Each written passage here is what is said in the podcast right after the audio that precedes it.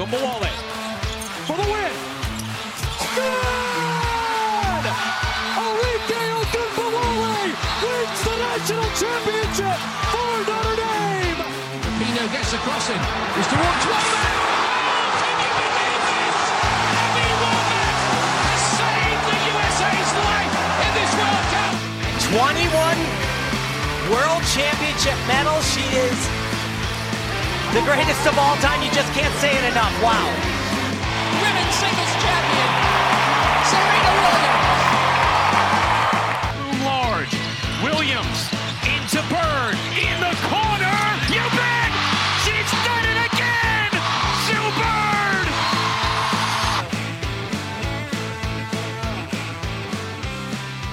Welcome into All In, W F U V's Women's Sports Podcast. I'm Julia Moss, here with Miles Grossman and Annabelle Watson, and we have a lot of different things to get into this week. It's been W N B A heavy the past few weeks, but, but we're going to get into some soccer, some N C double A women's basketball, and then, of course, the game of the year thus far is tonight, so, of course, we have to talk about that. But before we get into that, guys, how are you doing? Doing well, excited to get into it. Big, uh, big day for for Liberty fans, and I, uh, and yeah, I know the the World Cup is on the horizon, so excited to get into that too. Yeah, same here. I think we have some good topics. Um, I'm excited to talk about Paige as a UConn fan. Excited about her progress, so super excited to get into the show today. Absolutely, and we're gonna start with some World Cup talk, some some roster talk, because since the last time we've recorded, we have had the the roster release, and there was some some not surprises and definitely some fair share of of head scratchers and surprises. I've been a an outward pessimist about Vlatko Andonovski, and this only further cements my idea of maybe he's not the best person to lead this team. But let's let's get into it a little bit. The roster was released. We have some of the the mainstays, Megan Rapinoe, Alex Morgan, Kelly O'Hara, all making their fourth fourth World Cup appearance, which is absolutely incredible and really speaks to the just tenacity they play with and the the commitment they have to their their craft and staying healthy, because, you know, being in the league or in the in the in the conversation to be on a roster for this long is huge. And we'll start with the goalkeepers. No surprise that Alyssa Naeher is on this roster. Casey Murphy, those those are two players that have really shown, especially Alyssa Naeher over the years, is has really cemented her spot on this team, and especially as a starting goalkeeper for pretty much as long as I would assume she wants, because she is just has such a natural talent. And then Casey Murphy and her few starts have been really great. But Aubrey Kingsbury is definitely something someone I am surprised about over Adie French. Adie has, of course, the the the bulk of the national team caps over Kingsbury, but Vlatko obviously thought maybe Adie French's prime is, has hit and passed, so went with Aubrey Kingsbury there. But before we go any further, guys, just just kind of an overview of this roster. I want to know, and Annabelle, we can start with you. Who on the whole roster are you like most surprised to to hear? Well, for me, the biggest surprise is that there's no true backup for Alex Morgan at striker at this point. You know, there's plenty of forwards on the roster, Lynn Williams, Megan Rapinoe, Alyssa Thompson, but they're usually wingers or attacking midfielders, so there's no true backup for Alex Morgan. And obviously Alex Morgan is a U S women's national team legend. You know, she's actually one of, even though I'm not a huge, huge fan of soccer, Alex Morgan is one of like is a big idol for me, you know, just being a female in sports. But, you know, as much as we can praise her, I think, you know, we have to acknowledge that she is getting older and, you know, she can be injury prone. So when you don't have a true backup for her, that's really concerning. Um, Ashley Hatch was someone who was kind of in the conversation before the roster actually came out. And, you know, she's definitely a snub, considering that she was a backup for Alex Morgan in fifteen of the last twenty-five uh, U S women's national team matches. So, you know, she expressed that she felt she was snubbed, which obviously she herself is going to feel snubbed. But, um, you know, I think that's definitely, that could have been a really valuable roster position, considering that Alex Morgan is on the older side. There could be injuries there. You never know what could happen. And to not have a true backup for her is concerning. Yeah, no, I, I completely agree, especially when you're looking at, I mean, there are a lot of players that I think could back her up, but when you have someone like Ashley Hatch, who has already had that, been in that position, knowing that, you know, she's going to play in that position, subbing on for Alex Morgan, it's tough to to look in another direction.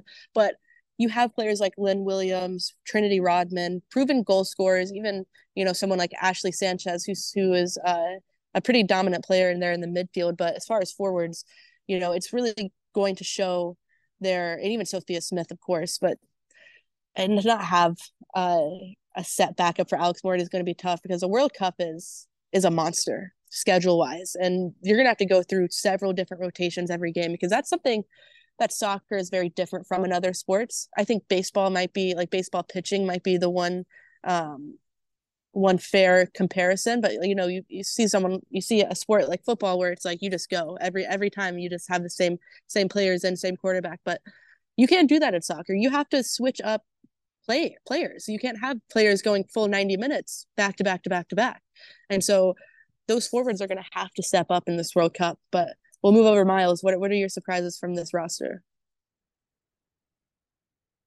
Yeah, sticking with Annabelle's line of thinking, I think I'm going to go with a snub for, for my biggest surprise is Sam Coffey not making the roster. You know, someone who's had a fantastic season so far in the N W S L with the Portland Thorns, a young player who also has a bit of national team experience for her relatively young age. I believe only twenty-four years old, solid experience. I expected her to at least be making the trip. Like you said, Julia, you can't play ninety back to back to back. So a player like Coffey, I expected to be able to provide a, a little bit of depth there for the U S team. And that's not something that will obviously be happening this July. But, um, you know, I think there, there's a few questionable decisions. I think there are a few or a bit fewer snubs just because there are some more injuries. But snubs wise, I really Coffey stands out as the one for me. And something that's so interesting about that is that Coffey does play midfield, and she is incredible at dishing the ball out and putting forwards in a position to score, which is something this U S women's national team needs desperately. You look at this Tokyo, this team that went to Tokyo, they couldn't score to save their life. The the offense stalled every single game. It was it was really tough to watch. And I think it was one game against, it might have been Australia or Sweden, something, it might have been Canada, um, where they had, I think they scored like five goals that were called back for offside. So even when they did put the ball in back of the net, it, it wasn't under legal terms, if you will. So to have someone like Sam Coffey, who leads the N W S L in assists, to to go with Savannah DeMelo, which I think is the biggest, biggest surprise on this roster, has no national team experience, has been called in for some camps, has never played a minute of national team football, football, soccer, whatever you want to call it, on the pitch. And it's just, it's really surprising when you have other options like Ashley Hatch, like Sam Coffey, as you mentioned, Miles, to go with Savannah DeMelo, who, you know, it, she hasn't exactly lit it up in the N W S L either. She has been great. She's, she's a good player, but she plays on a Racing Louisville team who's not even that good. And Vlatko Andonovski has said before that he takes N W S L performance into a lot of account, more so than most U S coaches in the past.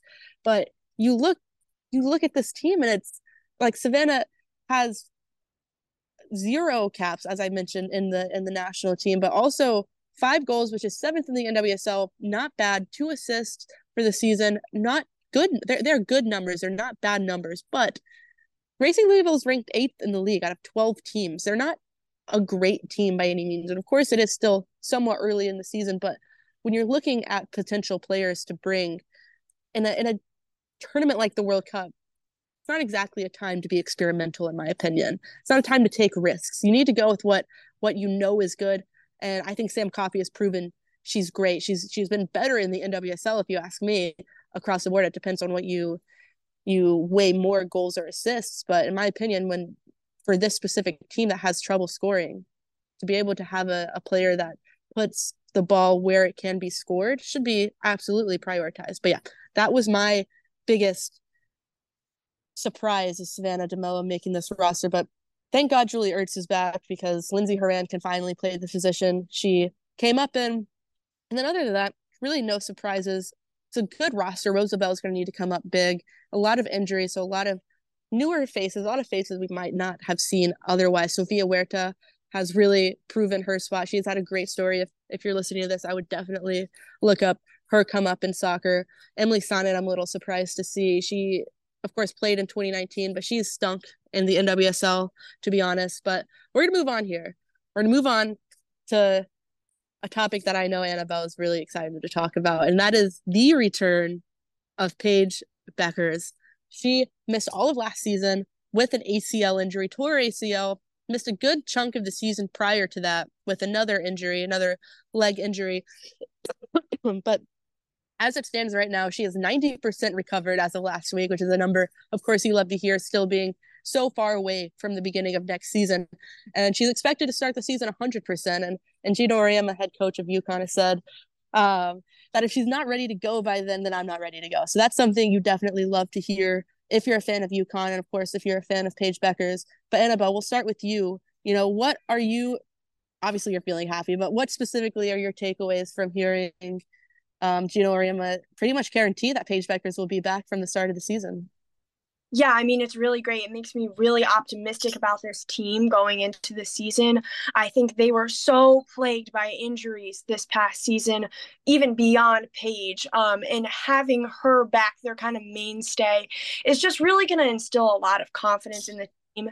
And, you know, to see Coach Auriemma stand by Paige uh, like he did in that most recent interview and really, you know, kind of identify her as a leader with this team is makes me really happy. And I think that he's putting all of his confidence in this one player. And I know that she's taken this time with her injury to get stronger, both with her body and her mind. And I'm excited for how she's going to look on the court and also the leadership role that she's going to take with this team.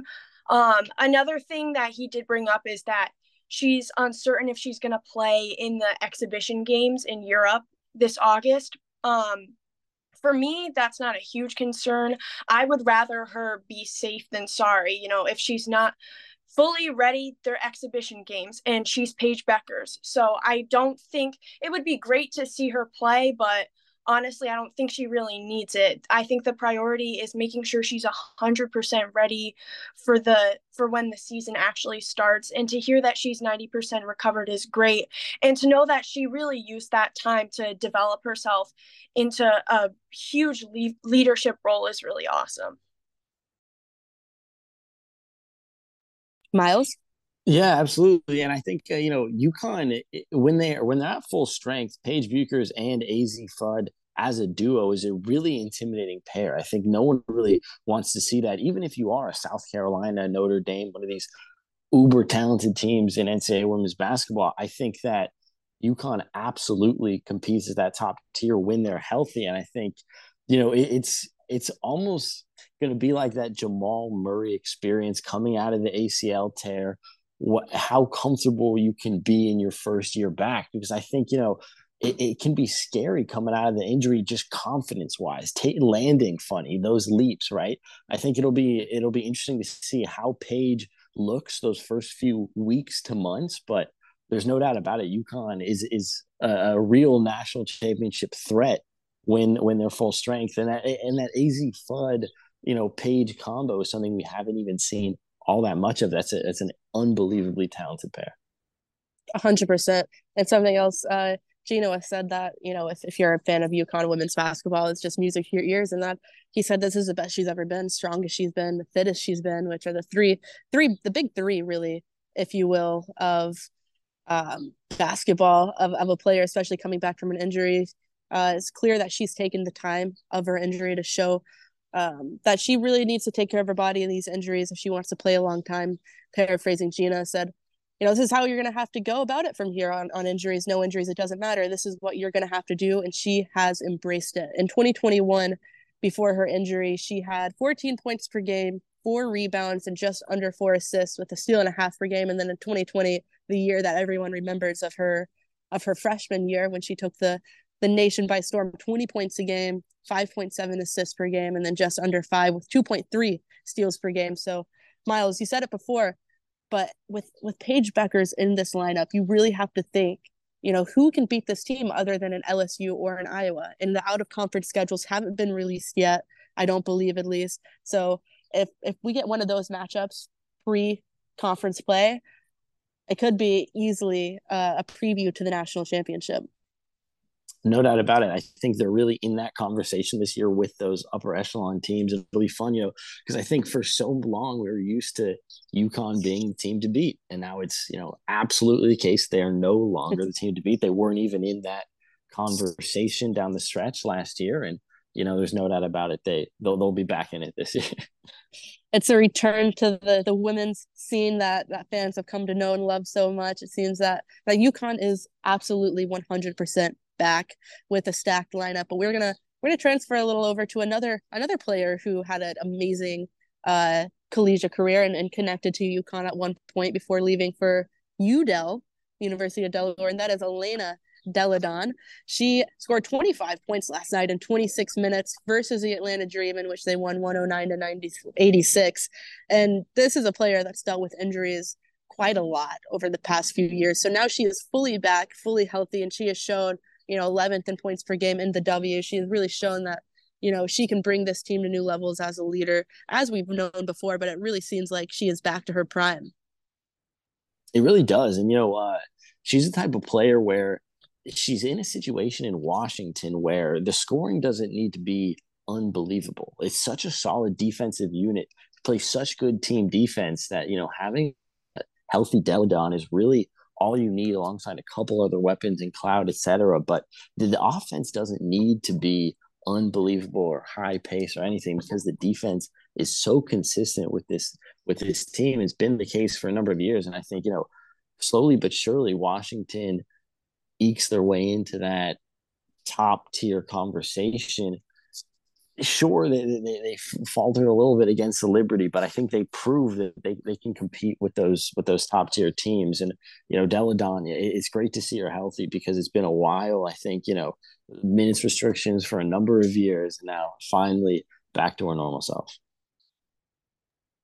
Yeah, I mean, I think to kind of echo Miles' statements, you know, she was really reaching her prime almost ten years ago at this point, and to see her come back and really go off like she has been is awesome to see. She's scoring over seventeen points in basically her last five games, shooting forty-seven percent from the field, forty-one percent from three, and she hasn't missed a, a free throw in over a month, which is just crazy numbers. And like I said, I think it's really awesome to see a player like this come back, and just shows her longevity and her her ability to really fight through injuries. And it's it's just so awesome to see.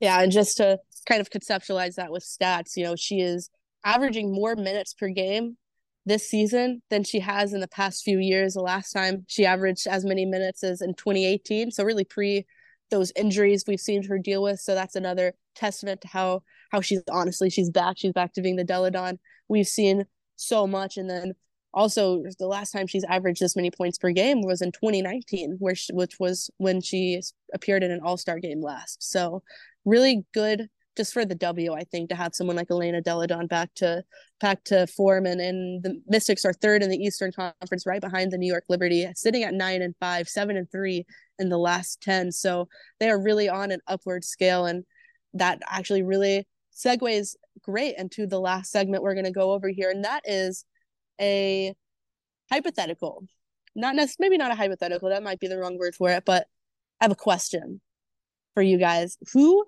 in the W N B A that is not named the New York Liberty or the Las Vegas Aces has the best shot at the championship? Because I feel like we've talked so much about whether it's the Liberty or the Aces or Liberty, you know, winning a championship is so hard and so many crazy things happen that I wouldn't be surprised if a team that wasn't the Aces or the Liberty really shoot up and and claim the championship this year, just because, you know, it seems like when something's so obvious, it usually isn't as obvious as it seems. So I think it's a great question to ask now.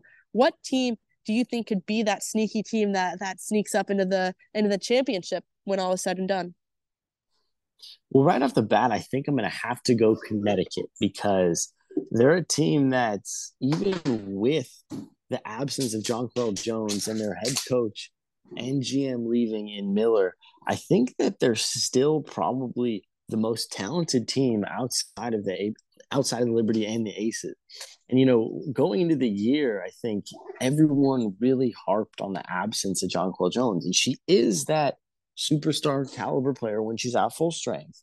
But Connecticut has proven what's gotten this team to where they're at today is that that that cohesive move the ball identity and, and, and team defense. And I think that didn't go anywhere. Even with Miller gone, they've done a great job of picking up the pieces, moving on, even Carrington now, you know, making an impact, I think, as of late, which is so wonderful. A lot of fans were confused, a lot of media alike were confused early in the year. Why was she not a regular part of this team? And now now she is. I think they're they're a little bit more dangerous offensively. And I think, you know, they can go on those runs where where, where Connecticut is a top-tier team. So, you know, I guess sort of Washington eking their way into the conversation. But for me, it's going to be Connecticut as that third team that probably should be in that championship conversation.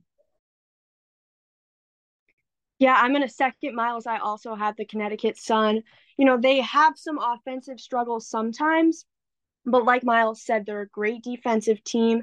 And, you know, something that it seems kind of obvious, but I think it really matters is a lot is that they do a good job of taking care of the teams they need to take care of and really, you know, taking those opportunities to beat bad teams. The only team they haven't that they, they haven't won against who aren't the Aces or Liberty is the Atlanta Dream on June fifteenth. So their only other losses are coming from the Aces or Liberty. So I think those are the two teams that, you know, obviously are that upper echelon, but the Connecticut Sun definitely, like Miles said, should be in the conversation.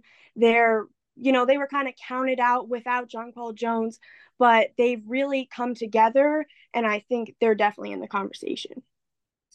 I think it should be known Annabelle is from Connecticut, so take that as you will. I am going to go with the Washington Mystics. I know we just talked about Delle Donne, and it might be a recency bias, if you will, but man, this team has been fun to watch. Delle Donne is incredible, as we just mentioned, for all the reasons as before, but I mean, they're hot.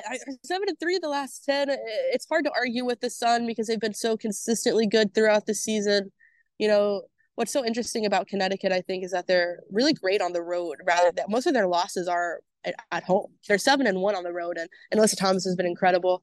But I, I don't know. I think when it comes down to it, experience is going to matter. And yes, the Sun uh, have had their their moments of playoff basketball, but Elena Delle Donne has been here before, and she's really the the tried and true leader of this team. So my my choice is going to be Washington.